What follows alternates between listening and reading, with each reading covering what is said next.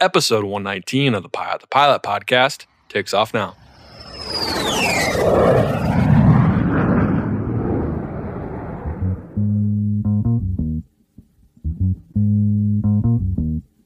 My name's Kelsey. I'm a 747 pilot. I fly the Dreamlifter. I fly passengers and cargo all over the world. And my Instagram and YouTube channel is 74 Gear.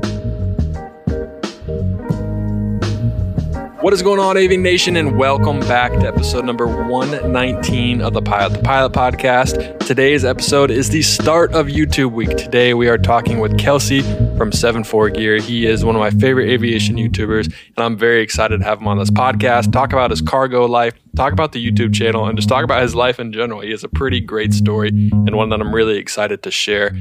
If you enjoyed the podcast, please leave us a review on iTunes. Check us out on Instagram where you can follow us there. And also make sure to take our dream job survey. That is going to be in my bio underneath my Instagram profile. So go ahead and take that. 500 people have taken it already. You have the chance to win one of five really, really cool hats, and you'd be helping me out. So go ahead and check that out. Take the survey. It takes seven minutes to do it, and you'll be entered to win a hat. I'm giving away five, like I said. Uh, also, please check out our Patreon account if you would like to support the podcast. Your support goes such a long way, and you can also get some discounts on some swag as well. But Aviation, I don't want to keep you much longer. Kelsey has a great story. So without any further ado, here's Kelsey from 7 4 Gear. Kelsey, what's going on, man? Welcome to the Pilot to Pilot podcast. Hey, thanks so much for having me. I really appreciate it. No problem, man. I'm excited to talk to you. You have been like blowing up my uh, YouTube algorithm or like not for you page. It's TikTok. I'm too old to even mention TikTok right now, but I seem to be seeing your videos pop up more and more and more on my um, YouTube and whatever Instagram, whatever it may be. So you seem to be doing a pretty good job of what you're doing right now, man. Yeah, it's been uh, I've been pretty fortunate. Uh, the last last few months, things have really started to go well, and and uh, actually I just did. I just started TikTok. I know you said you're too old for it. I think I am too. but I, I, had all these people saying, "Please do these, please." I was like, "All right." So I just started doing TikTok like a week ago. It's been it's been kind of fun. You dancing or you you doing your YouTube no, videos? No, that would that would definitely crush my image. Uh, no, I've just been doing just kind of like taking some of the things that people are doing and just putting like an aviation spiel to it. That's it. I was gonna say I want to see Kelsey doing the renegade on TikTok. Yeah, I mean maybe that would go viral. I don't yeah, know. Right? maybe not going viral for the right reasons, though, right? Yeah, exactly. Yeah, that That's would awesome. go on YouTube and not in a good way. Yeah, no, not at all. Well, Kelsey, like I said, you're killing on YouTube right now, man. Like you're, you're, you're I'm seeing your stuff all over the place. I've been watching it. It's been, it's been great, and it's been good content. Uh, I think what a lot of people will be interested in is, I mean, I'm sure you've done this before, but sitting down and talking about you, or just sharing your story, sharing why you got into aviation, kind of your love for it and what fostered it. And then eventually will lead into what made you even want to create and start uh, putting stuff out there on YouTube. So it's going to be a good conversation. I'm excited to have you on. Thanks so much. Yeah, no, I'm excited. Good man. Well, hey, the first thing I always ask everyone is uh, why aviation. You know, there's there's so many things someone can do in, as a career and has the opportunity to go do, and aviation is, is seems to be what you chose. So, what was the original avi- What was the original inspiration for you getting involved with aviation? Well, my my aunt, uh, my aunt, who was kind of like a mother to me, she was a flight attendant, and she was, you know, obviously in the '70s and '80s and, and '90s when it was still really awesome to be a flight attendant and uh, her husband, who was my uncle, who he was a pilot, and so he, he ended up losing his medical because he had a diabetes, but uh, but it was young. He was still kind of young, so he had always talked about being a pilot and how cool it was. And he was a really smart guy. He was an engineer, but one of those super smart engineers. So I, never thought I was honestly smart enough because he was really the only pilot that I knew, and he was on that crazy smart level. So uh, you know that was kind of my kind of planted the seed and um, yeah and that was kind of what got me interested in in becoming a pilot. And then you know it just kind of fit my personality. It's a very precise thing that you're doing and then when you're done you're done. And i kind of like that when you're working you're really focused and then when you're not you you're not worried about it. So that was kind of what drew me in I agree. I like how you say that because I'm the same way. I love the fact that when I'm on call, when I'm working, I'm out there and I'm working, I'm doing what I love to do. But when I'm off, I am 100% off. The only thing I might be thinking about is how bad my landing was and why,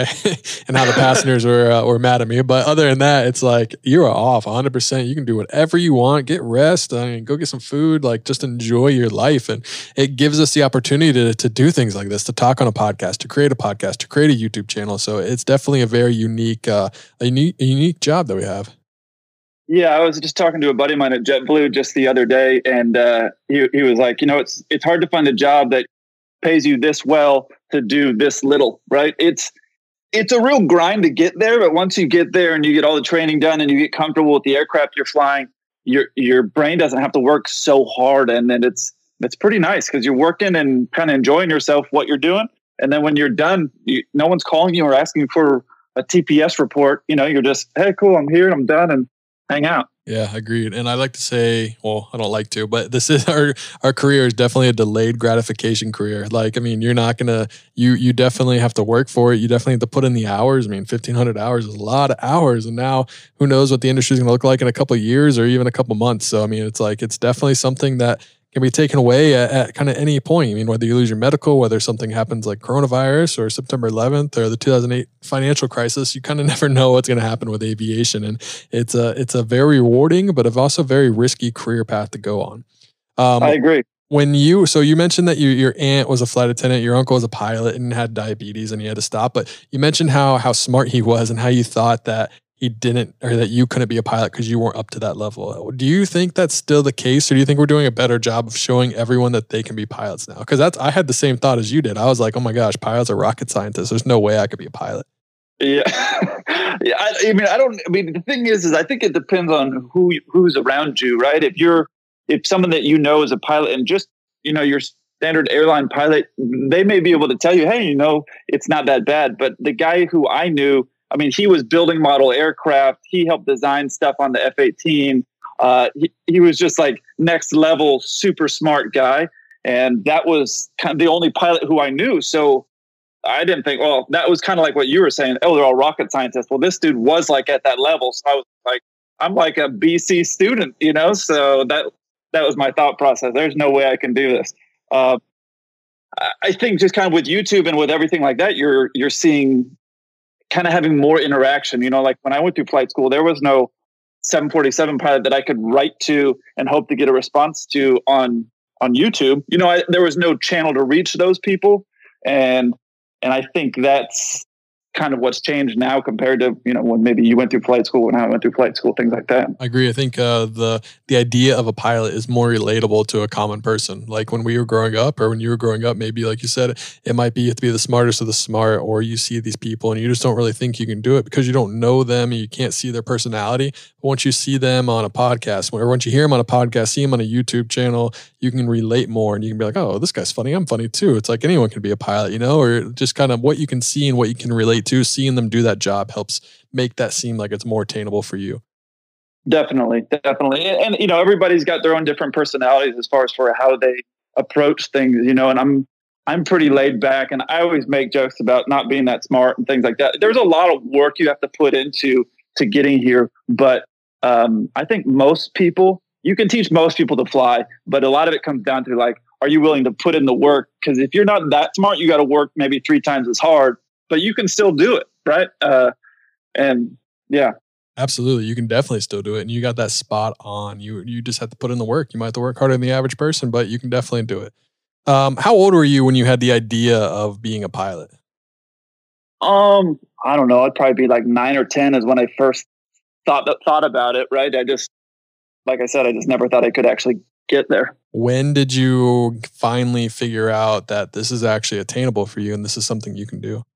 I guess when I got a little bit older, um, into my twenties, uh, I was talking to my uncle about it, and and I was actually what I was asking him is why why are why are all the pilots like so grumpy? Like you talk to some of these pilots, these airline pilots, they're always so grumpy. Why is it a terrible job? He's like, no, it's not a terrible job, but these guys were, were guys that remembered like the 60s and the 70s when you were making just hand over fist money and not having to do any work and all the flight attendants were super beautiful and it was like you were like a king everywhere you went. That's what they remember when they were kids. And now it's not like that anymore. So they're just kind of grumpy. And he said, you know, pilots in general are kind of whiny, grumpy people, which I now know is exactly true. Is very so, true. Yeah. Yeah. That's so like funny. for all, all the good things that we have, we we love to find a way to whine or complain about something. I don't know why. I think it's the little boy syndrome that we have. Yeah, that's a good point. I mean, we could sign a new contract for a million dollars, and we'd find something to complain about. We're like, why didn't we get a million and one dollars? Like this is bull it, crap. You know? It, exactly. It's yeah, exactly that. It's funny. You can never make a pilot happy. That's definitely for sure. So, did you have any idea? Like, what else did you think about doing? So, before you were being a pilot, you obviously had dreams and goals. Was there anything else that you really wanted to do? Um, yeah, I mean, I grew up in a in a military family. I grew up where Top Gun was filmed down in Miramar in San Diego. So I, I thought about going in the military and and doing that. Um, so yeah, that was kind of the other aspect that I have. And again, like in my mind, military pilot was like a whole other level, right? And so I just thought, well, I'd never be smart enough to go fly a fighter jet. That would be super cool. I would never be able to do that. And now I've flown with enough fighter pilots to know I could have easily done that. Not not not not in a bad way, but it's just like, oh, okay, yeah, okay. I, I see kind of where your your thought process is and where your intelligence level is and you know, some of them are smarter than others, just like some airline pilots are smarter than others. And it's like, hey, if you're willing to put in the work, you can get it done. So yeah, it's more it's more attainable than you think it could be. And like it's definitely work. And military side is a whole different kind of work. A lot more tests and a lot more stuff, but you could you could definitely make it work. We could see Kelsey. It could be a whole F sixteen YouTube channel instead of the seven four gear. Exactly. It could have been. It yeah. could have been. Yeah. I mean, it, could it's, been. it's it's it's uh, yeah. It would have been. It's one of those things I really kind of wish I had done now, looking back on it and taking that opportunity to do it, but you know, getting a flying slot and having all those things work out. Sometimes it doesn't work out that way, but um, you know, those guys, it's it is really cool what they do, and it, you know, you can wash out of a aviation program in the military a lot easier than obviously a civilian. So I remember talking with some of the guys about that. They said, you know, you can be super super intelligent but still not be able to fly. You know, it's it's it's kind of a balance. So uh, he said one of the smartest guys he knew was like an aerospace engineer but he ended up washing out of their out of their flight school in the uh, Air Force because he just couldn't couldn't put it all together. So it's kind of strange.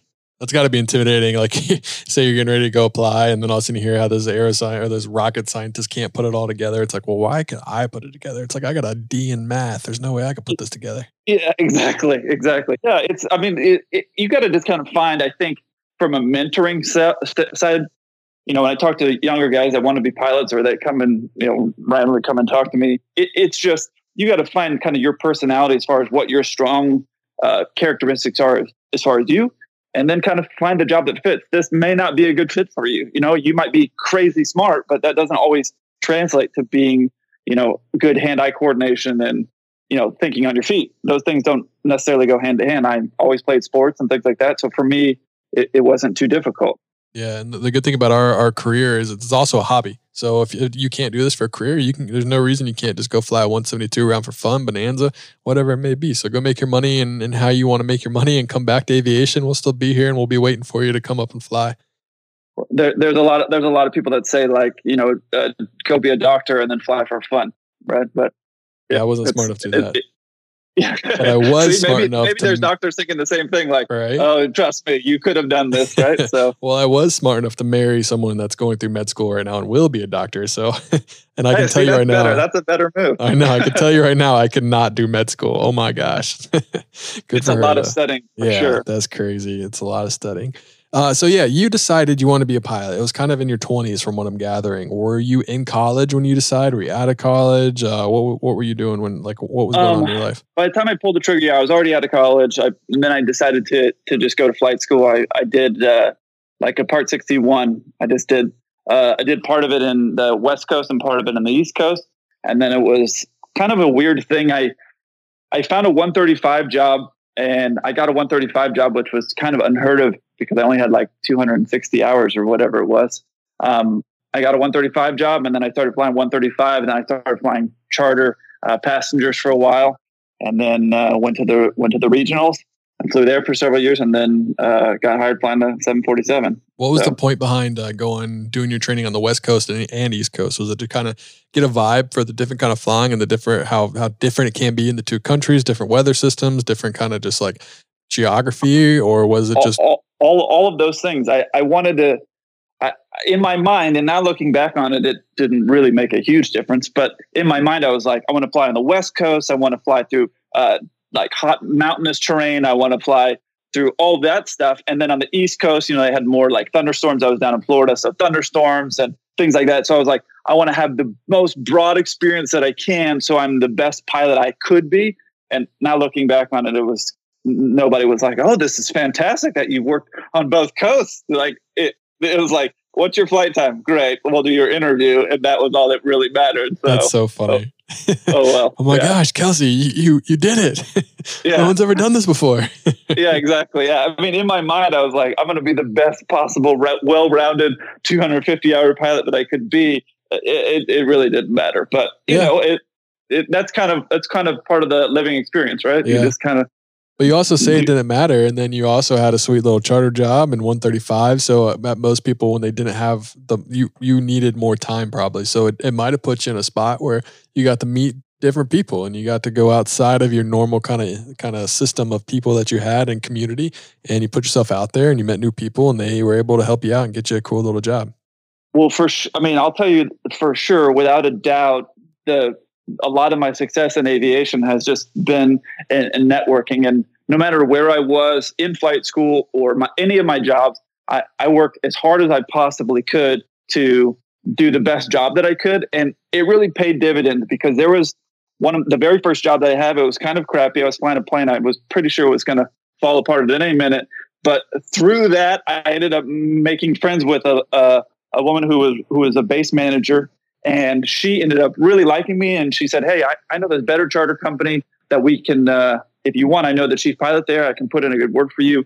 And uh, that got me into a, a, bigger plane. And, and that's kind of how that worked. And it was, you know, it's always trying to do my very best. And, and that, you know, you know, uh, something that I don't think a lot of people realize is they'll go to a regional or they'll be not caring and they're like, this is, doesn't matter. But those people who are in your class at those different stages of your life, you may need a letter recommendation from them later on. And if you were the guy who was just slacking off and not caring, they're going to be a lot less likely to recommend you to their really cool airline or their really cool job that they do have because it's going to look bad on them if you show up and are that same guy who was just not caring. So. Yeah, absolutely, yeah. And I I've talked about this kind of been a recurring theme in a lot of podcasts have been doing recently, and it's uh, just maintaining the the idea that you never know who can help you out in the future and you never know kind of what is going to happen. So you might need those contacts. So it's very important that you put off a very professional image of yourself all the time when you're when you're in an aviation situation.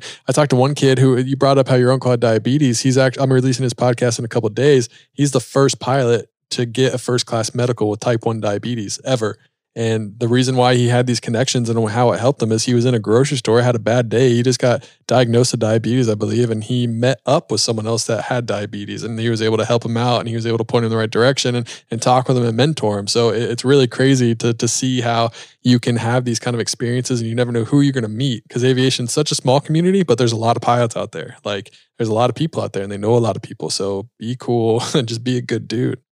Right. Or girl, it, or girl with, of with, course yeah, exactly. Either way, yeah, without a doubt, it, it's definitely it's definitely something that has served me well. Is just always trying to be. I just the other day, uh, I was talking with a friend of mine who I'd met at my very first job. You know, he he he he and I flew corporate together, and we still talk. And you know, he he was talking about maybe coming over to my airline or what do you want to do, and having those contacts are great because we've had that long time friendship there, and that's really important for hey, when you like a time like right now is when you need to know it's how many people do you know and how, how many people know you well to you know get get the next job or get the next move that you need to make.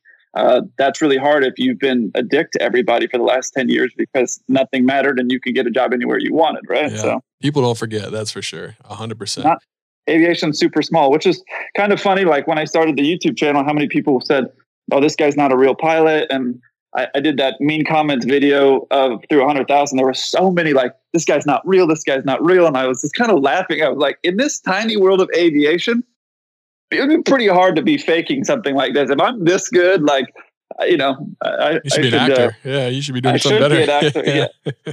Like Frank Abagnale, uh, Abagnale from uh, Catch Me If You Can. I'm like the YouTube version of him. So. No, it's so true. I mean, I definitely agree with that. Uh, going back to your training a little bit, I'm sure people be just want to know more about your training. Obviously, you went West Coast, to East Coast, but was there anything that you specifically struggled with, or had any struggles or difficulties that you had to overcome in your training? Maybe like check rides, maintenance, instructors, or concepts. Um, well, I failed my very first check ride, which was not not an exciting start to my aviation career.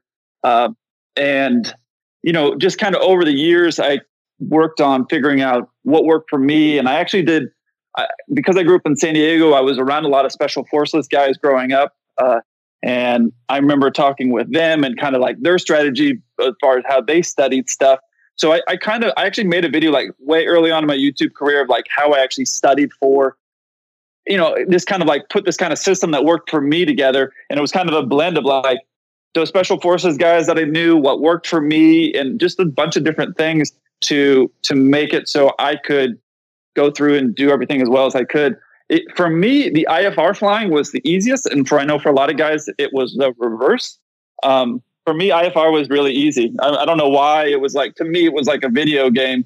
I was like, okay, cool, yeah. Cross up the needles, fly in, speed. Yeah, this makes sense. Uh, that wasn't hard for me, and uh, I, I, guess what I some of the things I didn't like were some of the BFR things because I, I just wanted to get to flying bigger planes as, as quickly as I could. Yeah. I mean, that's everyone's goal, right? Everyone has that shiny jet syndrome at one point or heavy jet syndrome. Yeah. I think everybody, I mean, most people do, at least I, I know I did. I just, I wanted, I didn't, I honestly never thought I'd ever get to a 747, to be honest with you. When, when they were retiring, you know, started retiring them, I thought, well, that, that was my opportunity. And, and, uh, then this, I kind of stumbled upon this and I thought, wow, this worked out pretty cool. yeah, it did. Uh, when you yeah. fail your private check ride, what's your mindset? Do you think like, wow, okay, maybe I can't do be a pilot. Maybe I need to rethink my whole career, or you're like, oh, okay, I failed that. Let's go back at it. Let's pass the next one. Um, I'm I'm a very stubborn person. Maybe one of the most stubborn people I ever met. So, I in my mind, I was like, okay, no, that's fine. I'm I'm going to do this again. And and the examiner had said to me, um, he said, you know, uh, you got a really good attitude about this. You're going to be just fine. That was something that he had said to me, and that kind of stuck out. And when I talked with my instructor about it, he he had told me, "Hey, some of this stuff is my fault. I should have told you that, or I didn't tell you this." You know, and it's unfortunately that's one of the the downsides of doing a Part 61 program is sometimes you're going to, depending on what's going on at that one six that Part 61 school, you may end up missing a, a thing or two, and that's basically what happened. So I failed that um, and then after that, I started kind of developing my, I don't know, my my study plan, which was uh, it, it, was the PTS when I did it. It's something else now, but uh, you know, where you have the whole exam laid out of everything. So I started using that as my guide to study and prep for. Uh, I started doing something that I learned is that the special forces guys, when they would study a lot of materials, they would listen to classical music, and classical music helps your retention. So I would as I would be studying, I'd be listening to classical music. Uh, something else is like chewing gum helps relax you. And so I would chew gum during my check rides. And to this day, I still chew gum during a check ride. And it helps that, that chewing motion helps your body relax. So I'll chew gum during a check ride. And, and I explained it all in that video, all the things that I do to prep. And I still do it. And it's kind of developed system over how many years. And I still do it today. That's so. funny. You should come out with some seven four gear gum, some check ride gum yeah, exactly. Exactly. hilarious. You want to pass check ride? Get some seven four gear gum. yeah. That's hilarious. No, I mean, yeah, it's funny uh, how over your career you find out you tailor your training, you tailor your studying for what works for you. A lot of it's trial and error. Like a lot of it, it you're only going to change once you reach a, a, point of failure. So if you if you keep passing everything, maybe you don't know you if you have any kind of areas where you're you're struggling with studying at all. But once you do fail something, it forces you to to reevaluate. It forces you to look at yourself and be like, all right, why did I fail? And it forces sure. you to be like, all right, was it did I not study hard enough? I'm not in this, and like, do I not have the mindset I need? Do I, or is it something that something else failed? Like you, just it sort it just really forces you to either do better or to give up. Right, and I've had I had a friend of mine who uh, at the regionals he had never failed anything. He'd al- always passed everything. Uh, really nice guy, but he ended up failing upgrade, Ooh. and it like broke him. He, had never had any failure before, so it, it, it broke him. And the problem, I think, if you don't have any failures, is, is sometimes you you you think, oh, oh I'm oh, I'm just you know what I'm doing now is good enough, and I'm kind of the reverse. When after because I failed that very first one, that feeling was so unpleasant. I was like, I don't want to experience that again.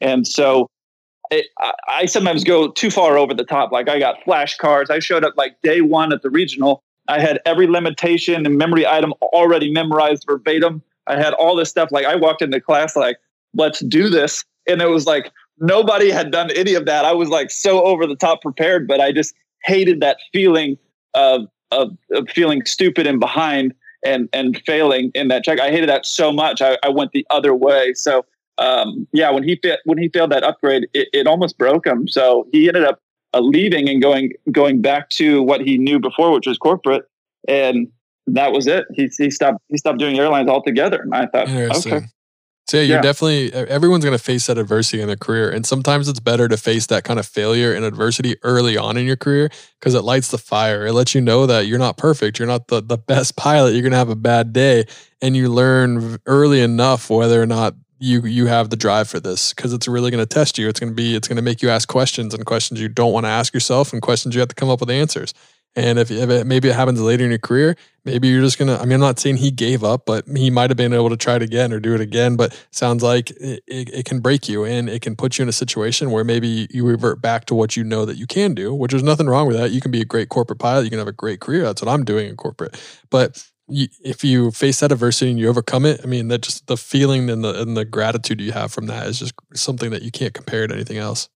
Aviation is super humbling, right? it's you'll never know everything. And I mean, you know, I'm flying 747s with guys that have been flying for 30 years, right? And some of them have 15 or 20 years on the 74. And just the other day, we were talking about something. And I said, no, it's like this in the box in the computer system. I was like, no, it's watch this. And I showed him. He was like, crap, I've never seen that before, right? And it, if you don't have that humble mentality, I think it can be very difficult to do well. Like you have to realize you're not going to know it all, and it's just you always have to keep learning. Otherwise, you're gonna you're gonna fall behind. Those are wise words. 100 percent agree. Uh, so you were doing your training, you finished your training out. Obviously, talked about issues with the private pilot license. Did you have any other failures at all, or was that it? That was it. So then you go up and you, you don't become a CFI, right? You found a route away from CFI, correct?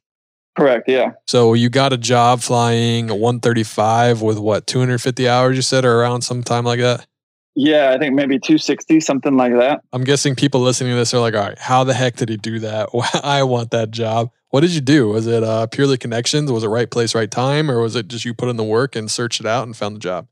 It was a combination of all those things. I mean, I, uh, I, I wrote everybody that I knew who was who were pilots or all the friends that I had met, and I, I just kind of just kind of pounded the streets. And I was doing that while I was kind of putting together the money for being a CFI. So I was kind of working every po- you know the thing is is like you kind of work every possible angle you can get until one one option opens up right and that's what I was doing and that door opened and I jumped on it right away I ended up living up in the Northeast and uh, I'm I'm not really a cold weather person but you know I was like all right I'll shovel my car out every day and I'll drive through the snow to fly a plane I'm pretty sure it's going to fall apart but you know I'm going to get some multi-engine time and I'm just going to just rack up what I can and and I worked I worked every day. I worked on my days off because I, I didn't, you know, when you're new and you're low on time, every minute counts, right? So I just worked as hard as I could on all my off days and to make extra money, but also to get the hours because I didn't know, you know, would there be another 9 11 or something that would stunt this opportunity that I had. So I really worked really hard for several years, including on my off days, because I thought, well, this is an opportunity that I have right now where aviation is really, you know, I can get this and maybe I time it right and it works out okay. And it, and it worked out pretty good. Yeah. It's definitely an industry about timing and, and luck, essentially. I mean, you can, we could both be the same pilot, but you get hired a day before me and I find myself furloughed and you're, you're still, you're a captain, you know, like it's all about timing, all about luck. And it's very interesting. So I skipped CFI too, and I had a similar, similar mindset. I was saving, I was actually doing CFI training, but At the same time, I was applying for every job I could possibly find. And I had this goal of like my end goal, but you, it's okay to to take a different route, to take a, a veer off track if you find something better, and just keep veering until you get to either a new end goal that you develop on the way or the original end goal. It sounds exactly like what you're saying, what you did. But it brings up a very interesting point. I had maintenance issues at my first job. I overlooked maybe some some maintenance issues on the planes, not like illegally overlooked, but I just didn't know because I was such a young pilot. I didn't know what to look for. Sounds like similar situation. You were flying a plane that you didn't know if it was going to fall apart. Like you didn't have much trust in that aircraft. What can you say to a new pilot that's that wants that out, that wants that multi-engine time, that wants that hour, that doesn't want to CFI, and they're going to a place that maybe doesn't have uh, the best maintenance history, or maybe just they don't feel comfortable flying this airplane all the time? What what did you do to kind of get through that, other than just like hoping and praying the plane didn't fall apart while you're flying? Mean, you, you know, one of the things that I've kind of come to realize now is looking back on it is is just especially in, in it, especially those planes, it's just how resilient planes are. Like how how much they can actually survive with stuff broken on them that they will still get you somewhere. If you've done your homework and you've prepared and you prepare for your flight plan and you're kind of doing those things that your flight instructor told you, which you thought, yeah, yeah, whatever. But it's always be thinking about like a, a backup or an alternative and don't let your mind, you know, go to sleep because you're like, cool, I'm in the air. It doesn't matter now. You, you can't have that like kind of lax mentality the crappier equipment that you're flying. As you get more options you kind of get a little bit lazier unfortunately. Like my mental math skills have gone out the window and you know uh, things like that you know you got four engines and you're kind of like oh yeah i got vnav and all the things to make my life really easy so but yeah when i was new it was always kind of looking for those options and while i was working and getting maybe 90 something hours uh, flight hours a month because uh, I was picking up stuff, or maybe close to 100 hours. I was every day looking online and, and messaging people saying, like, hey, do you know anybody that's looking for a job? And I was applying for jobs I wasn't even remotely qualified for, but I was like, you never know, right? You just, to just sending out the apps to everybody. And there was, yeah. I mean, I don't know how many I sent out, but I, it was a lot. And most of them never even responded. But yeah that's the way it goes. Yeah, it is. Uh, it is the way that goes. Uh, when you were flying that airplane up in the Northeast, did you have any maintenance issues in flight that you can talk about? Did you have any kind of like oh crap moments or like oh this is not good? Well, uh, yeah, I mean several. I mean we had stuff where like the landing gear. There was a plane that having landing gear issues. I had to like jump up in flight and like on my hands and knees, like hand pumping the landing gear down while these three passengers stared at me like, "What is going on with this guy?" Like they didn't realize what was going on. I guess they didn't see the absolute sheer panic on my face and we're like doing flybys on the tower. Can you see our landing gear down? Yeah, it looks down to us. We're not getting the indication on the lights. And um, one of the maintenance guys, th- this airline has now closed, but uh, one of the maintenance guys, you know, they were they were like, okay, cool, it's fixed now. You know, we come in the next morning, like it's fixed now. Why don't you guys go up and test fly it? And I said, how about you come with us in the plane and we'll go test fly it together. What do you say like, after that? Was he like, yeah, I said, he was kind of like, uh, and I was like, when you're comfortable to get in the plane, then we'll go fly it. Like, like yeah, come That's back funny. in like 30 minutes, right? So, so, true. Yeah. It's like, uh, give me another day. I got something else. I, I got a screw I need to tighten. yeah, exactly. And, you know, part of it wasn't really their fault. They were, these were new mechanics, right? And they were getting pounded by their boss to get stuff done as quickly as possible. And, um, you know, aviation has changed in the sense, in that sense as well, where there's now a shortage on mechanics and and those guys are now kind of having their opportunity to be well respected and for their hard work right? So at this time it wasn't like that. It was kind of like when you were a pilot and i was making like $10 a block hour i think is what i was making right? It was like $10 a block hour and no per diem. You know what i mean? Like you've flown four hours you've got $40 and after taxes you're like great i can get a sandwich you know it's not not great. So, you know, things have obviously changed quite a bit. Only so much canned tuna one person can eat, right? Exactly. Yeah. And ramen. Yeah. yeah. And ramen. Canned tuna might have been too much of a luxury back then. yeah, it's true. It's uh it's funny how things have changed. And even with the with the shortage of mechanics, it brings up another thing where maybe it's easier for them to overlook because they don't have the experience that they had before. Now, it's not saying they they are a bad mechanic. It's the same thing with new pilots. You just have to keep an eye out. You have to make sure they're doing everything right, and it's more more pressure on the instructors or the people afterwards to double check and make sure everything's good. Just because without that experience, you don't know. I mean, it's just it's just a matter of the fact. Like new pilots just don't know everything. Right, and and unfortunately, I remember talking to a guy who was a corporate pilot when I was going through flight school, he was a, a, friend of mine that I had met, and he had said, you know, I don't know how many hours he had, but he said, yeah, I, I can't believe I survived the first two or three thousand hours. And I was like, you couldn't believe you survived the first two or three thousand hours? Like now looking back on it, I'm like, how did I do a solo cross country with 30 hours? Like I literally knew nothing, right? But uh, you know, it's one of those things that you you just you kind of trade that luck for experience, right? You you, you got to get a certain amount of luck to get through your first little bit, and then you got to keep adding to your experience because sooner or later you're going to need to fall back on your knowledge, right? Absolutely. You can't just rely on luck forever. No, definitely. Luck will luck will run out and luck will get you in trouble. And it's something to keep in, in the back of your head. Be like, hey, I think I've gotten really lucky the last couple days. Like maybe I should sit this flight out, you know? Like don't always push your luck because it's not always going to be there. And it might work nine times out of ten, but that one time it doesn't work, it's when it goes really, really bad. Yeah, yeah. It's all about the the planning and the preparation to make sure that you're I think if you've planned and you've prepared as much as you possibly can, you're really going to increase your odds of having everything work out okay.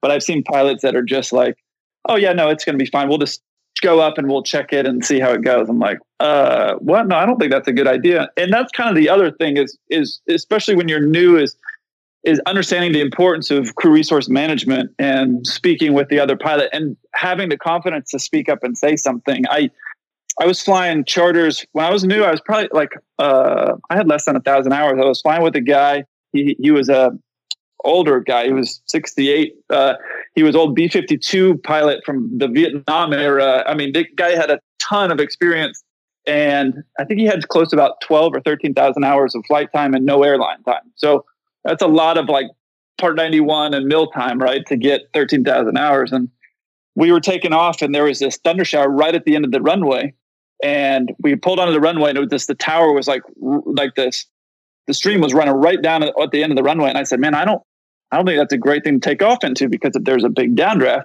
it's going to just shove our little plane into the ground. And he's, he's like all right cool i'm cool with that. So we just we called back to tower and we taxied off the runway and we just waited for five minutes and it moved off the field and off we went. We were down in south texas and uh, as we were flying he was saying you know I felt comfortable with it, but you know, if you don't feel comfortable with it, what's five minutes in the grand scheme of it? Not a big deal, right? So, um, I I talked about it in one of these videos. Was the most important phrase that I learned kind of early on was I don't feel comfortable with whatever, and that should be a trigger to any other pilot that you're flying with. Of I need to reevaluate my decision. If this guy's not comfortable, is there something that he's seeing that I'm not seeing? So that's kind of my trigger word. If if something's happening that I don't feel good about, is saying you know, I don't feel comfortable with X. And that's that's what I use. Yeah, no, that's an important and I kind of always say you gotta one of the most important words you can say in aviation is no. Figuring out how to say no, when to say no. And you're right. I, I don't feel comfortable is another great phrase to, to say because it causes the other pilot to rethink. It causes the other pilot to to just make sure that this is something he wants to do. And it's kind of not it's like not necessarily questioning an authority, but it slides in the the uncomfortable and it makes them think like, all right, well, let me think about this and why should I do this? And gives him a chance to either explain why he feels it's okay and then ask you if you want to do it. Or it's like, you know what? Actually, that's a great idea. I was rushing, I was going too fast. Let's not take off into this huge red cell thunderstorm that's being painted on radar. And let's just sit here for five minutes and then we'll fly in perfectly clear VFR conditions, you know? Right. It either makes them sell you on it, or if they can't sell themselves on it in their head, they go, "Yeah, okay, cool. What's a couple minutes?" Right. Yep, absolutely. So. And uh, what would you say to someone? How did how did you feel comfortable doing that? Because obviously in when you're a new pilot and you see someone with 13,000 hours and they flew in the military and they have all this really cool resume what do you how do you how do you get to the point where you feel comfortable? I know that it's something that you should feel comfortable but it's different saying you should and you actually do. Was there anything that you had to do to to feel comfortable? At the end of the day it was like dude i don't want to die. Let's not do that. Yeah. When i did my ifr check right i did it with the guy who was a united pilot um, and it was it was I guess he did it on the side. So he was a United pilot, and then he did check rides. And I remember asking him because at one point I was planning to go overseas and fly overseas. And, you know, as you go to some countries, their captain is God and nobody else matters type personality, right? And so I asked him, hey, well, if, because at that point I was still looking for any possible opportunity. I was like, maybe I got to go fly in Indonesia or wherever I need to go to get flight time. I'm going to go there and do it. And uh, so I asked him, what, what do you think? It, you know, what in this scenario? And this was, I think, after my check ride, after I'd passed my IFR check ride. And he said, you know, the really important thing to say is like, I'm not comfortable with that. That was something that he had taught me.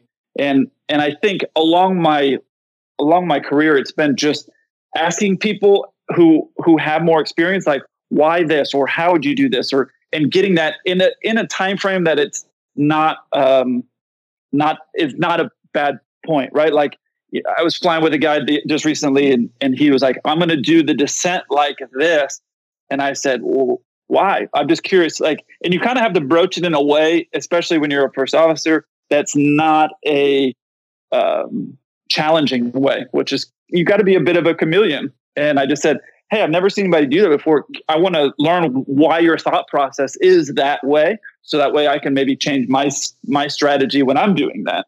and that makes them kind of explain it. Now, his strategy on why he did that, I, I didn't necessarily agree with, but it wasn't anything that concerned me with safety.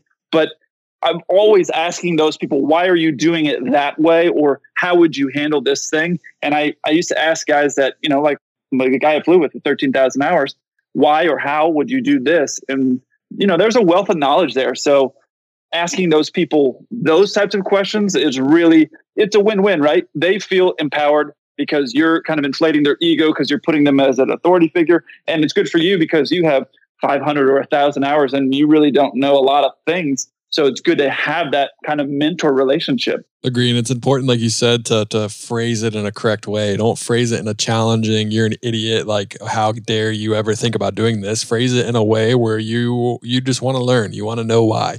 And through that conversation or through the question that you ask, maybe he's like, you know what, actually that's not the best idea. I don't know why I thought that. I, th- I did this before, but it's like actually turns out to be a completely different situation. So there, there's a place for that. And you, that's actually a huge or was a huge issue in uh, some Asian cultures and some other cultures as well. Like you're talking about, where the captain is God. The, the first officer is there to sit there and do what he says and never question it. And that doesn't matter how unsafe the ride gets, you know? Right. Yeah. And I've, I've flown with guys who, you know, back in the day, you know, 09 that they went over to the Middle East or they went to Asia to get a job. And, and there's still a bit of that culture, unfortunately, at the airlines. And it's changing, but it, it's still, you know, when I go overseas in my uniform, there's a lot of countries you go to where you get a lot of respect, especially when they see the equipment that you're flying. So there's still a lot of respect for pilots, and then there's still a, a chain of command. So you kind of have to figure out your own way to be respectful to your captain, because at the end of the day, he he he's going to make the final decision, and unless it's jeopardizing your life or the safety of flight, you're just going to have to go with it. But finding a way to kind of be that chameleon to to to show them or get them to sell you on the idea to where you feel comfortable or to get you to sell themselves on the idea of why maybe a better plan would be reasonable. Agree. So. Totally agree. You couldn't have said any better. That's good stuff, man. Um, when you were doing your your training and even after your training, just when you're doing charter and uh, your other jobs, what was your uh, like kind of end goal? Everyone kind of sees themselves as what kind of pilot they can be, but was it to be flying for Delta? Was it to fly for uh, some crazy airline, or were you just kind of along for the ride and seeing where it took you? Um, no, I guess initially my thought was I, I actually wanted to fly like a global or a G550 because they went all these different random places. And I thought that seemed really cool.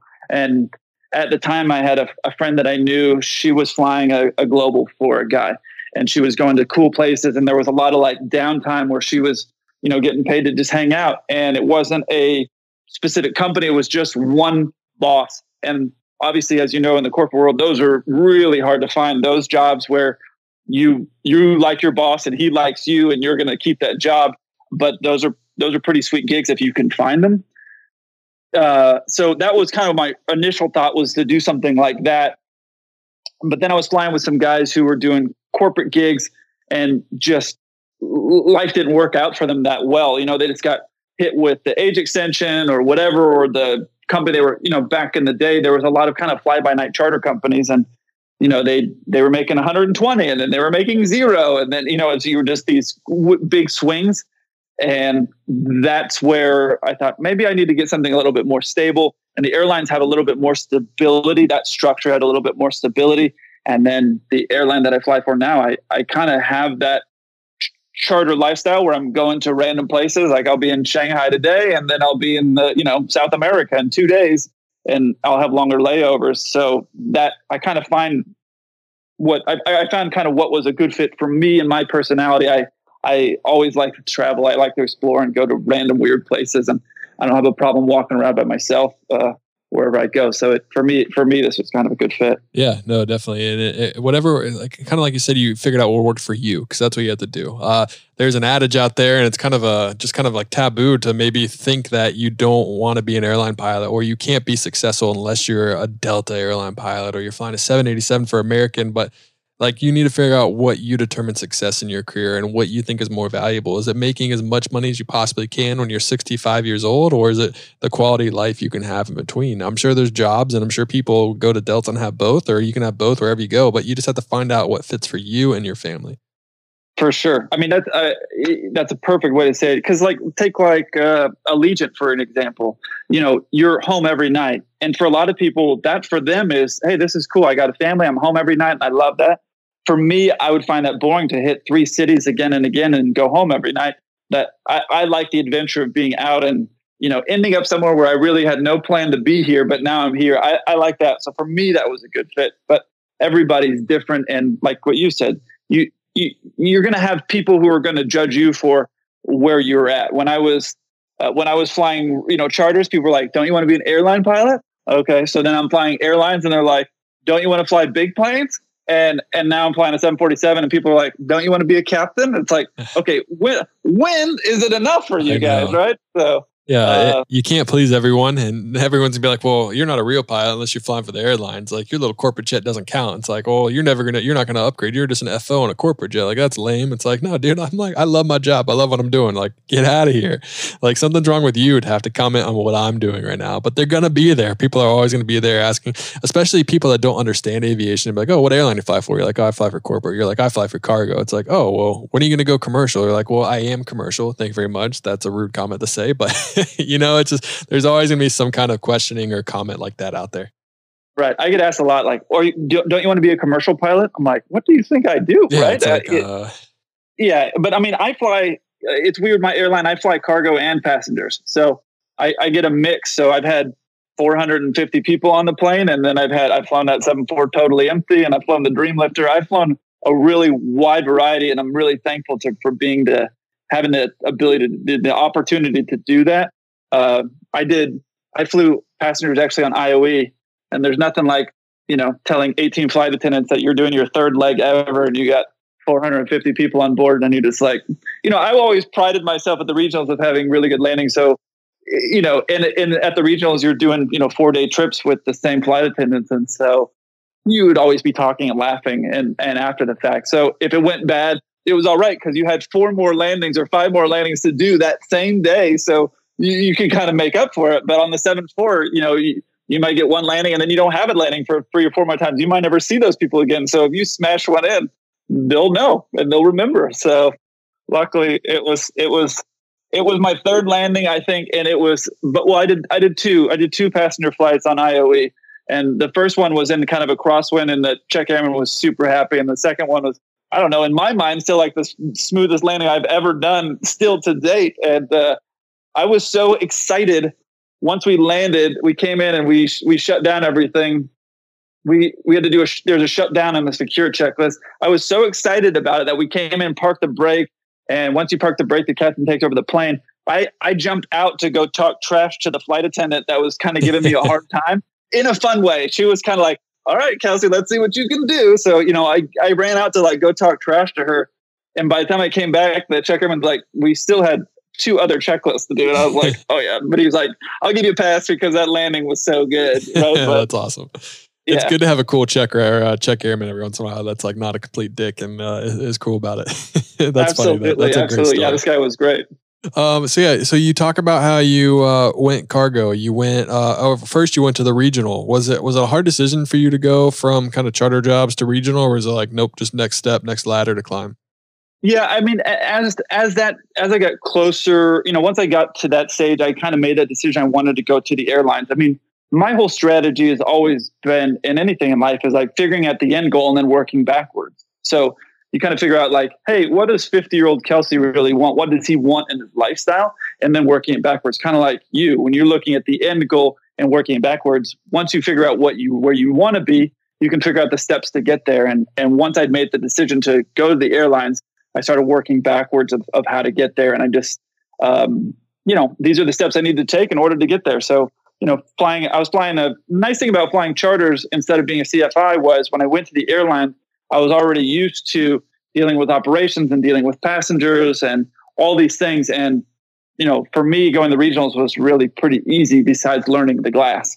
Uh, so once I did that, it was like, cool, you know, no big deal. And some of my friends that were flight instructors had struggled a little bit just because you know you're doing pattern work for 1500 hours it doesn't doesn't necessarily make you a great pilot and the things that you're teaching a lot of people it isn't really relevant to what you're about to go do right, right? so no, definitely. I, I would agree with you too. I think I learned some valuable information with life on the road, and it set me up for for check rides and kind of operations outside on the road, whether it would be passengers or even cargo. You know, it kind of it forces you to think on the on the run and make a job work. And a lot of companies they want to see you be able to handle some kind of problem and not have to cause a big fuss. You you have the flexibility to figure out how to do it and get the plane down safely, or to make sure the mission's done. You know.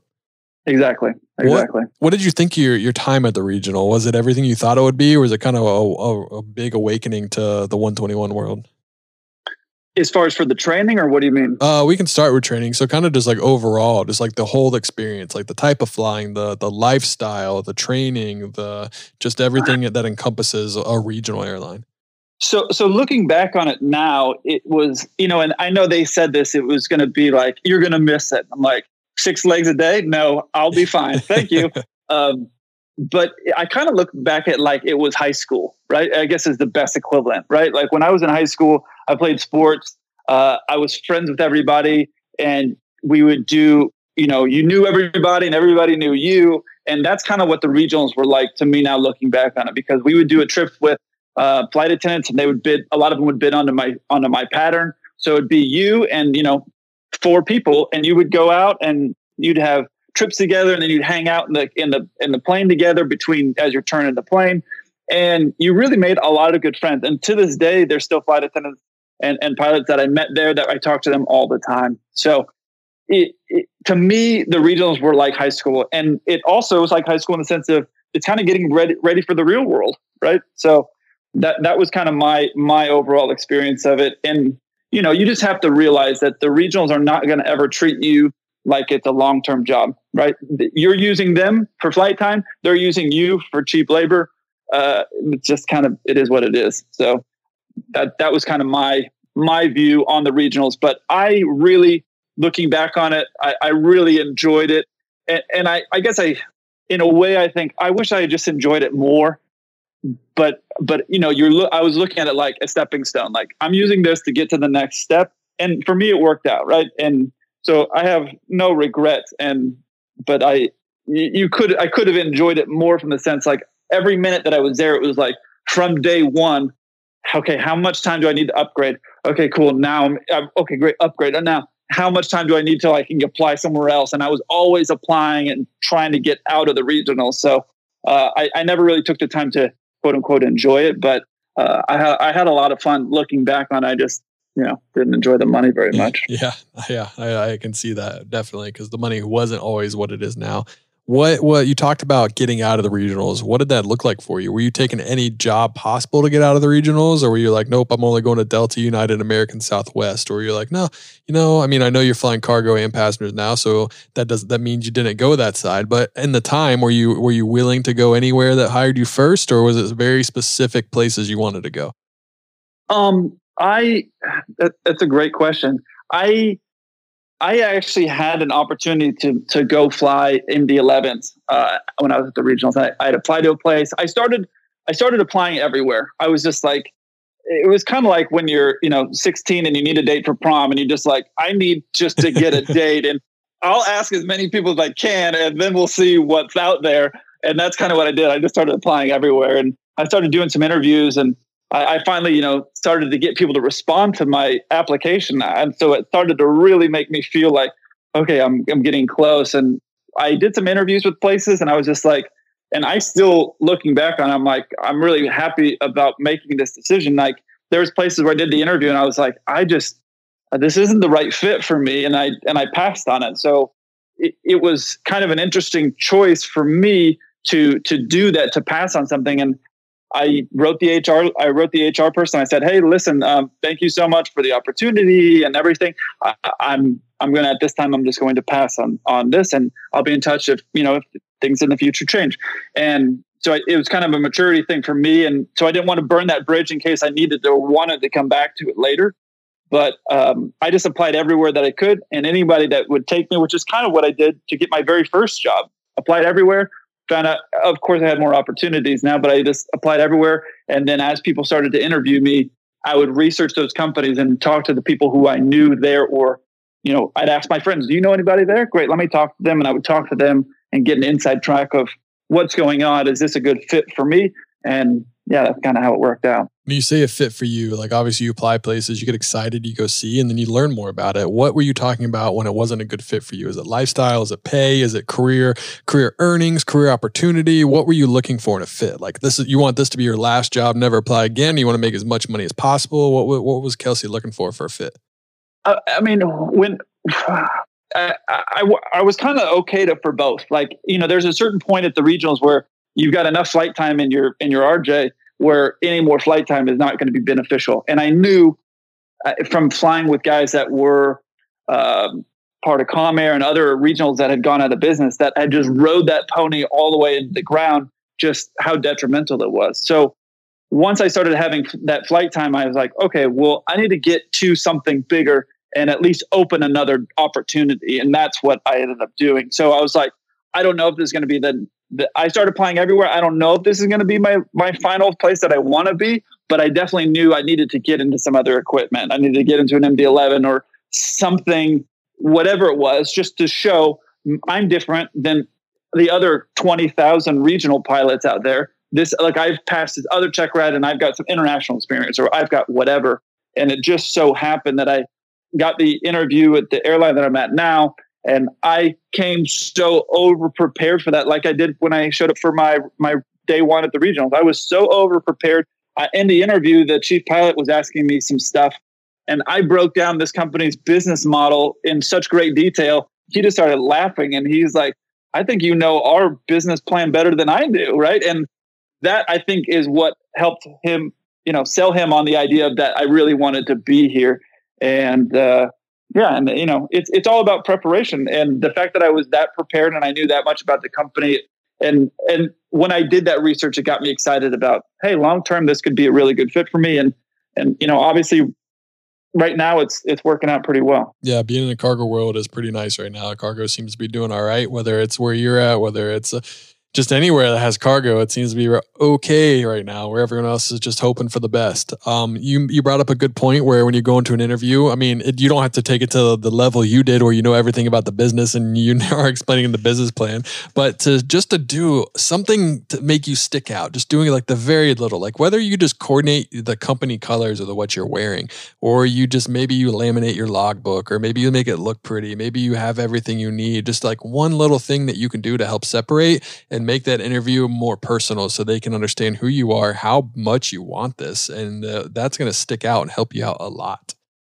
So, yeah, I agree. And I'll tell you, I'll tell you something that somebody told me, and I've never told anybody this, but this was something back in the days where the job fairs, and I, I think they're kind of going away, right? They're not doing as many yeah, job no. fairs like they, they used to. But I what I did when I started applying to some of those places is I made business cards with my name and my all my like a, a, mini resume on a little business card, and I used it and I put it in the colors of that airline and I name and all that stuff. And when I'd go talk to the recruiters, I would give them that card.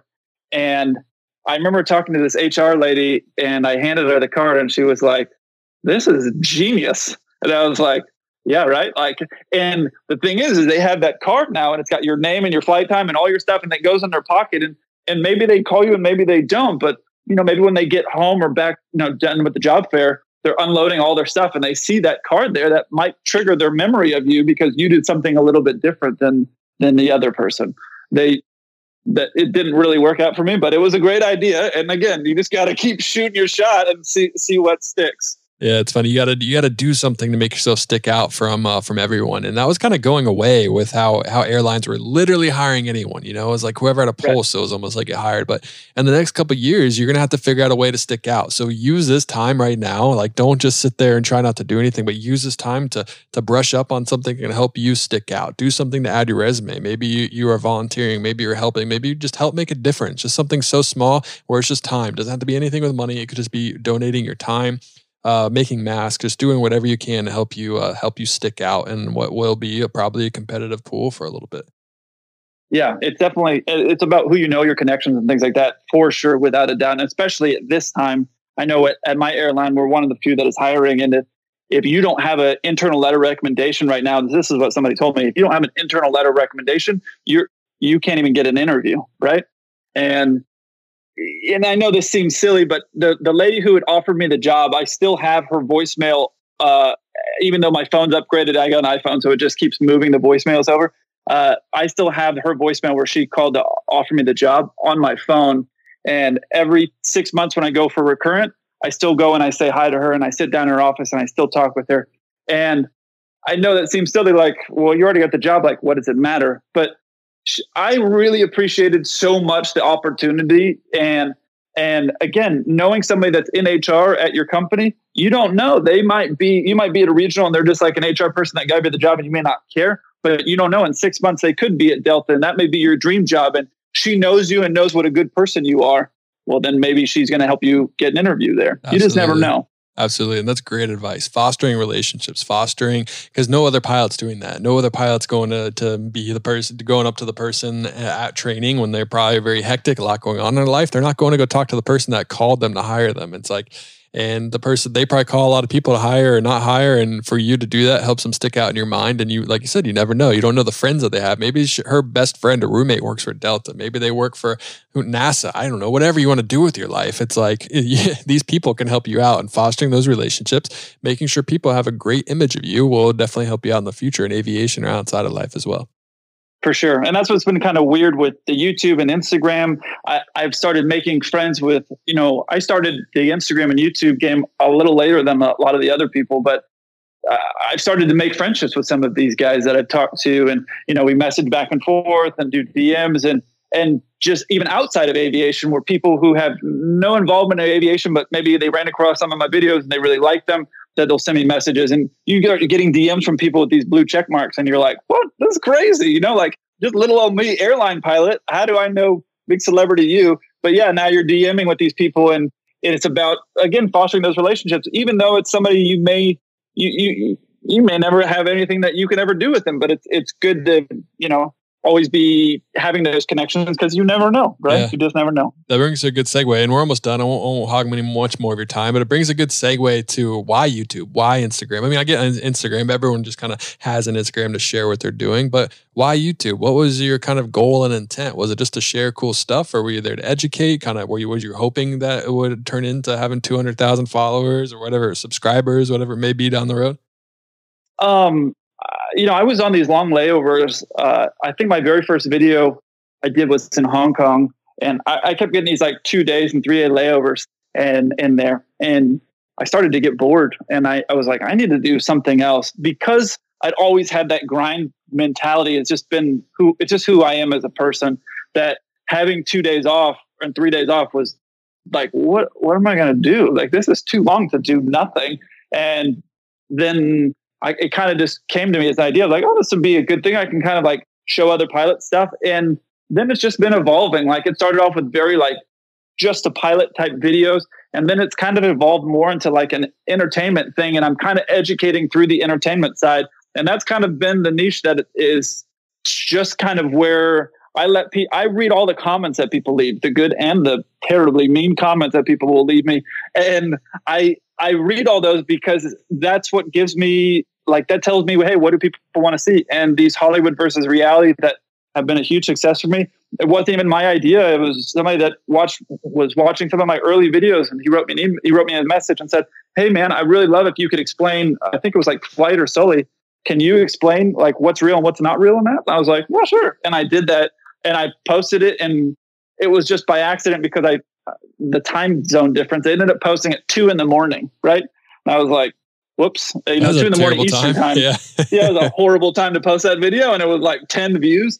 And then it was somewhere, uh, uh, you know, like two months later, for whatever reason, Google just took that and put it on everybody's homepage, and it got like a couple hundred thousand views in like three days. I was like, what in the world, you know?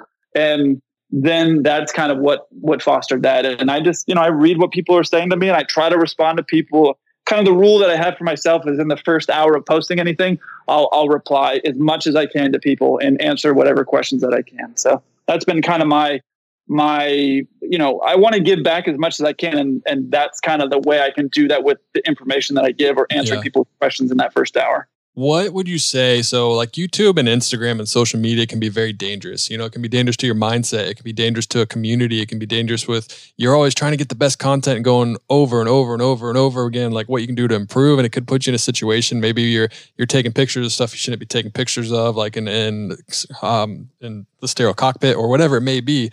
What do you do to kind of like stay sane, to remove yourself from chasing after subscribers or fame or whatever it may be? Um, you know, I, I just I just try to be me. You know, I, I guess it's part of being a little bit older is that you kind of you kind of know who you are, and it's I, what you said is exactly true because once you get a little bit of that taste of like social validity, it's kind of like oh, you just became like a quarterback at, at, at high school or college, and and everybody wants you, but now like you want to have that like five seconds left in the game and you threw the touchdown pass, like you want to have that again and again and again that feeling. So it, you know, that's it's it's a it's a tough thing. And I've and I've talked with some of the other guys about that, and they said, you know, you just can't chase that, and that's easier said than done. But uh, it, it's it's tough. But I just try to put out my whole thing since the beginning is I just try to give value as much value as I can give, and and whether that be I, I used to I had no social media before I started all this stuff. I had no Facebook or Instagram, none of that. So it's kind of weird that I started this on just like this scale. My friends were like, "You're to do what?" You know, but I, that's what I started doing. It was just about giving value. And I used to never put my on my Instagram. If you look at the very beginning, there's no pictures of me because I was just showing kind of like the lifestyle.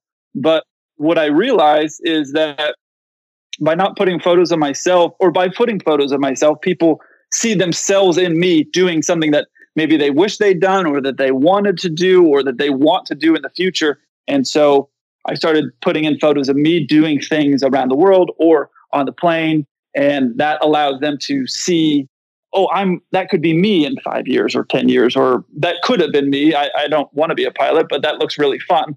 So that's kind of what I've started adding that in. What do you say to something? Okay, obviously everyone's here. They're listening to this. Their, their dream right now, more more kids' dreams, is to be a YouTuber rather than be an astronaut, a basketball player, a, a pilot what do you say to someone that is a pilot and they are looking to to have the same success as you or be the next captain joe or Mentour Pilot or insert favorite youtuber here what do you say to someone that is going through this and they're just like starting out how do, how do you stay humble how do you like how do you make sure you're doing it for the right reasons it kind of backs off of what you just said a little bit but like what would you what kind of advice would you give to someone that's just starting out and doing this it, well, so I had a guy recently write me. He's like, "Hey, I'm about to start flight school, and I want to be a YouTuber. What what should I do?" And I said, "Hey, man, that's really a tough question because to me, if if what do you want? Do you want to be a pilot or do you want to be a YouTuber? Because while you're in flight school, there's a lot to learn, and it's kind of hard to do both. It's hard to eh, YouTube sucks up a lot more of my time than I thought it was going to be. Like, oh, 10 minute video, how hard could that be? Now I know it takes a lot of time to put that out. So, I, you know, I said, you know, and this is just my opinion. Like, I would get through flight school and, you know, you can make a random video here and there, but y- there's so much to learn and you don't want to skip what's important to save your life or your crew's life because you were busy working on, you know, stuff for a YouTube algorithm. Right. So, yep, absolutely. Uh, I that, always, that's, I, that's a tricky thing. It's a very tricky thing and it's tough. And I always say that, your job is more important than YouTube. Your job is more important than Instagram. Now, if you're very, very lucky, I mean, it takes a lot of subscribers to make a living off of it. But if you're very, very lucky to, to be in that situation, then maybe you could, I don't know, you can find a way to, to where YouTube is actually more important than the job you have and you can step away and make other cool videos. But most people, everyone that listens to this, or maybe there's an exception, but most people are going to be kind of, your job is more important. It doesn't matter. This picture is not going to change your life more than you use losing your job or getting the next upgrade and stuff like that. So it's very important to, to have a perspective and keep those in mind.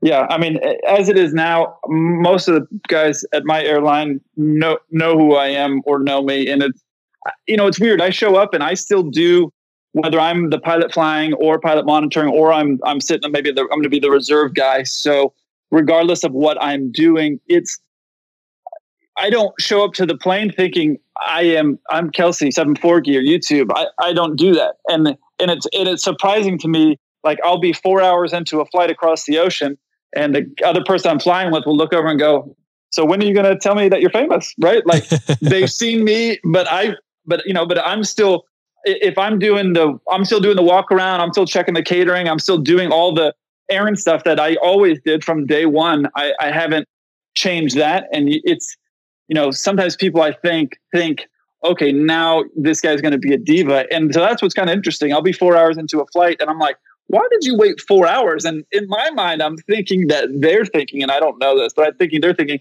let me see if this guy's really a dick or not, ah, because that's funny. Uh, I've had internal chats. There's been internal chats through my airline where people will say, "Oh, look at this video that that Kelsey posted," and and there was some guys that started dogging me and there was pilots that I've flown with that were like, I've flown with that dude. He's really cool. Like, don't, you know what I mean? So it, it you know, you, you know, aviation's a super small world. So now I'm in this YouTube aviation world where it's even smaller, where like Joe and Petter and, and all these guys where, you know, we talk on Instagram or WhatsApp all the time. Well, not all the time, but uh, uh enough. Right. And it's like, man, that's a tiny little niche inside of another one. Uh, but I, I, don't I don't chase that. I've just been like, okay, cool. Like priority one right now is flying and, and making sure my flying skills are, are up to par. And then I make the videos. But it's it's a it's a much it's a big added pressure to try to crank out every a video every week uh, on a layover, filming on a, at a hotel. I got to have the lighting right, and I got to drag a whole extra bag of camera and audio equipment around with me. It's kind of yep. a pain, but it's a lot. It definitely is a lot. I, what I signed up for. I know, right? Don't complain about yeah. it, man.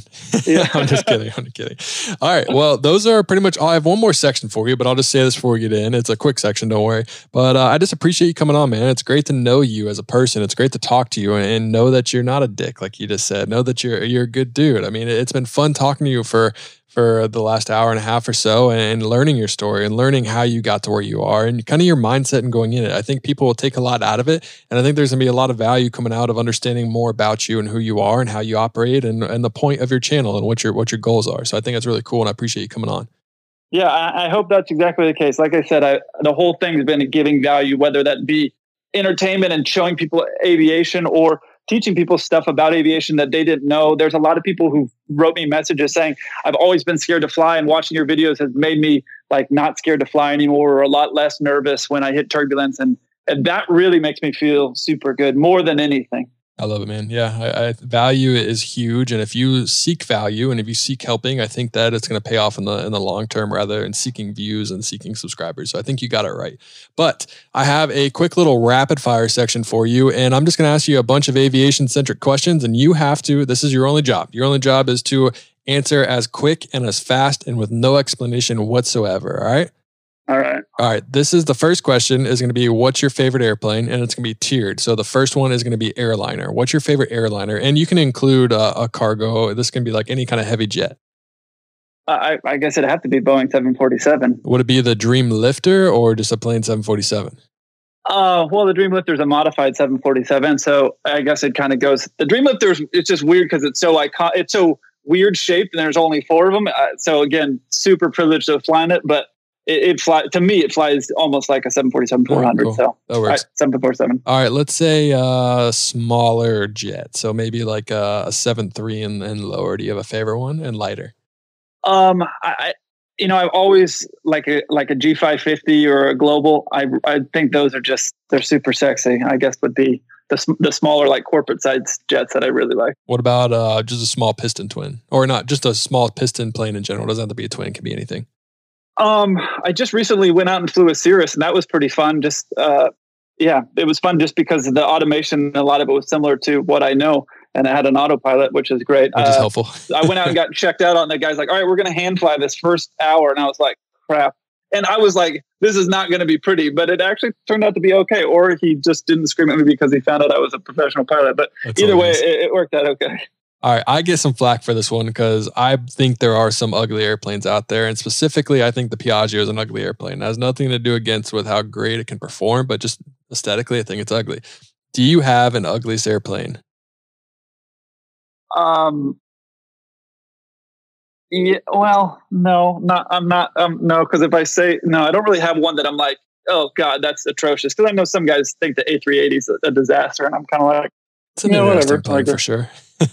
yeah. All right. So we'll, we'll go with no. You're, you're safe for now. Don't worry. Okay. All right. Here's one. What is something you wish you knew before you became a pilot?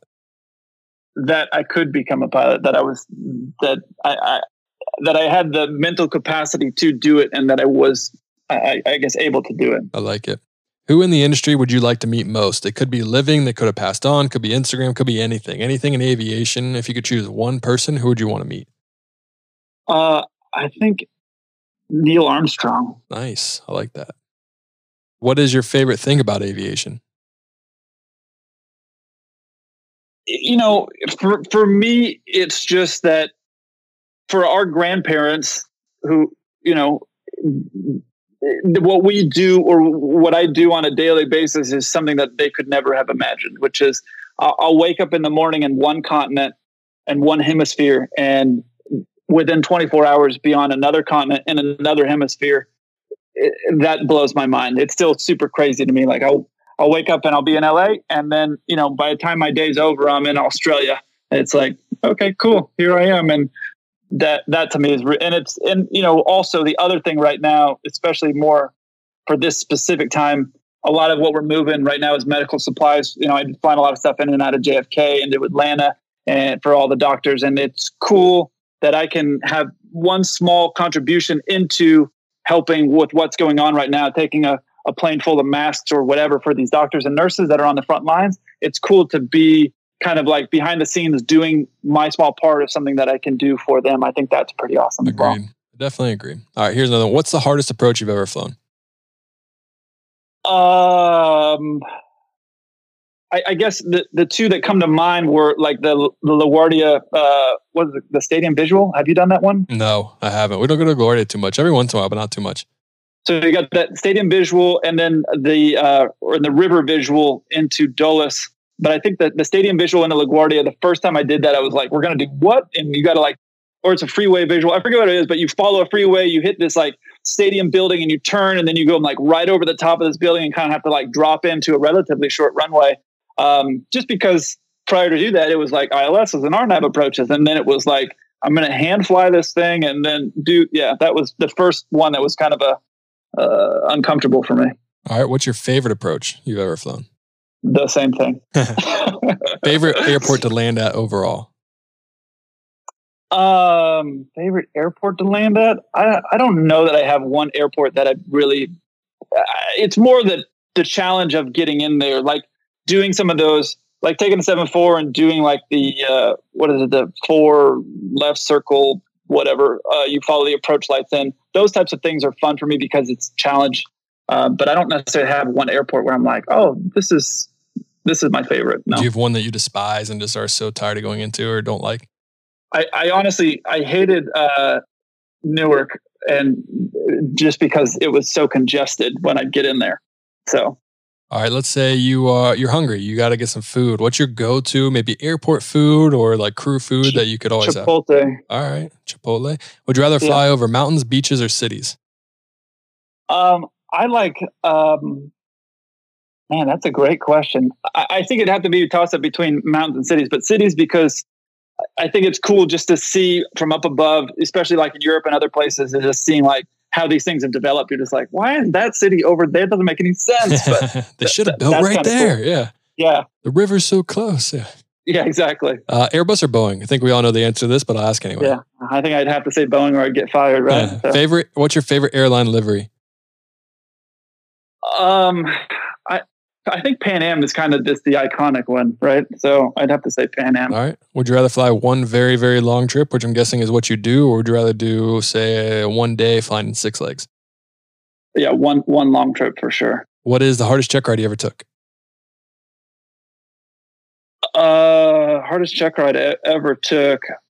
I guess it would be my my private, which I failed. Uh, just because I was so unprepared for it. I, I had I didn't know how to prepare, and I was so unprepared, and and I felt really stupid, and I and I failed it. So that would be my hardest. What's the biggest regret in your career so far, if you have one? I, you know, I don't really have a regret, and and the reason because I guess is twofold. One, you can't change it, and two, had something went different, maybe I wouldn't be where I'm at, and I'm I'm happy with where I'm at. All right. What about biggest win of your career? I'd say getting getting onto and passing all my training to fly the 747. I was about the next question is what's the toughest plane you've learned how to fly? Uh the the Jetstream 3132. All right, harder than the 74? Way harder. Yeah. Interesting. It's it's not the systems. It's just flying it. I mean, you can't look out the window without it like getting inverted. It's but there's no autopilot. We do we would do no autopilot. Raw data approaches the minimums on the regular, um, and you're hand flying it all. So you want to talk about a plane that really like makes you a good pilot. It's it's doing hundreds of hours or thousands of hours flying something like that. Uh, and I'm really thankful to have had that opportunity because it's kind of nice to know deep down if everything really goes bad, like you know deep down you can make this happen. You have the ability to do that. Raw data and IMC. CRJs or ERJs as a passenger to ride on as a passenger. Oh, uh, well, the 145s or the 175s? Uh, I feel like it's not a fair comparison to add a 175 to that. So let's do the 145 and a 200. Oh Christ! Because uh, anyone would choose a 175, right? Like that's one of the more comfortable ones to sit on. I feel like super comfortable. Yeah. yeah. I mean that's like a mini, you know, Airbus. Yeah, that doesn't uh, count. I, I, guess, I, guess, I would probably take a 200 over a 145. Right. Piper Cessna. Cessna. Last but not least, what is your favorite airline to ride on? Say uh, you got a 740 to go pick up. They're giving you business class. What airline would you choose out of any airline in the entire world? Out of anyone in the entire world, um, man, you know, I, have been kind of silly about this because I've I've always been worried about my status, and I keep uh, executive platinum on on oneworld, so I'm always flying on JAL and American, and I've even passed up flights on Emirates for getting that, and that's kind of one thing I'd want to do. And and now that I've kind of locked in executive platinum, if I have a chance, I'm going to try to get an Emirates flight because I've skipped that and I almost took a job over there with them, and I've been on their 380 when they were doing recruiting. I it's amazing. So I guess I guess that would be my my one that I'd want to go on. All right. Well, congratulations. You have successfully completed the Pilot to Pilot podcast. Congrats, man. Uh, I appreciate you coming on. It's been fun talking to you. And it's, uh, dude, I feel like we could talk forever and just uh, keep going on and on and on. So maybe one day we'll get a part two. But uh, nonetheless, I appreciate you coming on. And I wish you the best of luck, man. Keep flying, keep doing what you're doing, keep creating some great YouTube content. And uh, I appreciate it. Sure, man. Thank you so much for having me. Next time I'm in Chicago, maybe we'll meet up and grab something. Absolutely. Let's get some deep dish pizza, man. And that is a wrap of episode 119 of the Pilot to Pilot podcast. Aviation, thank you so much for listening to the episode today. Like I uh, I said earlier, please leave us a review on iTunes. That means so much to us. All those reviews, it just lets more people find it. It pops up on iTunes, on Spotify, and it's recommended to everyone to listen to it. I believe this podcast is is for everyone. It's for people outside of aviation as well. We cover some pretty cool topics in this podcast, so I'd like to see it continue to grow. I can't do that without you guys leaving a review. Also, make sure to check out that survey. It takes seven minutes. I'll be helping you out so much. And you'll also be able to have the chance to win one of five hats. So that's going to be pretty cool. It's me up for probably another week. I'll probably keep it up for two weeks total. So we have one week from Tuesday, and then I'll be taking it down. So check that out while you can. But Aviation next is Swain Martin. It's going to be a big episode. So I hope you are looking forward to that one like I am looking forward to releasing that as well. Aviation, I hope you guys have a great day. And as always, Happy flying.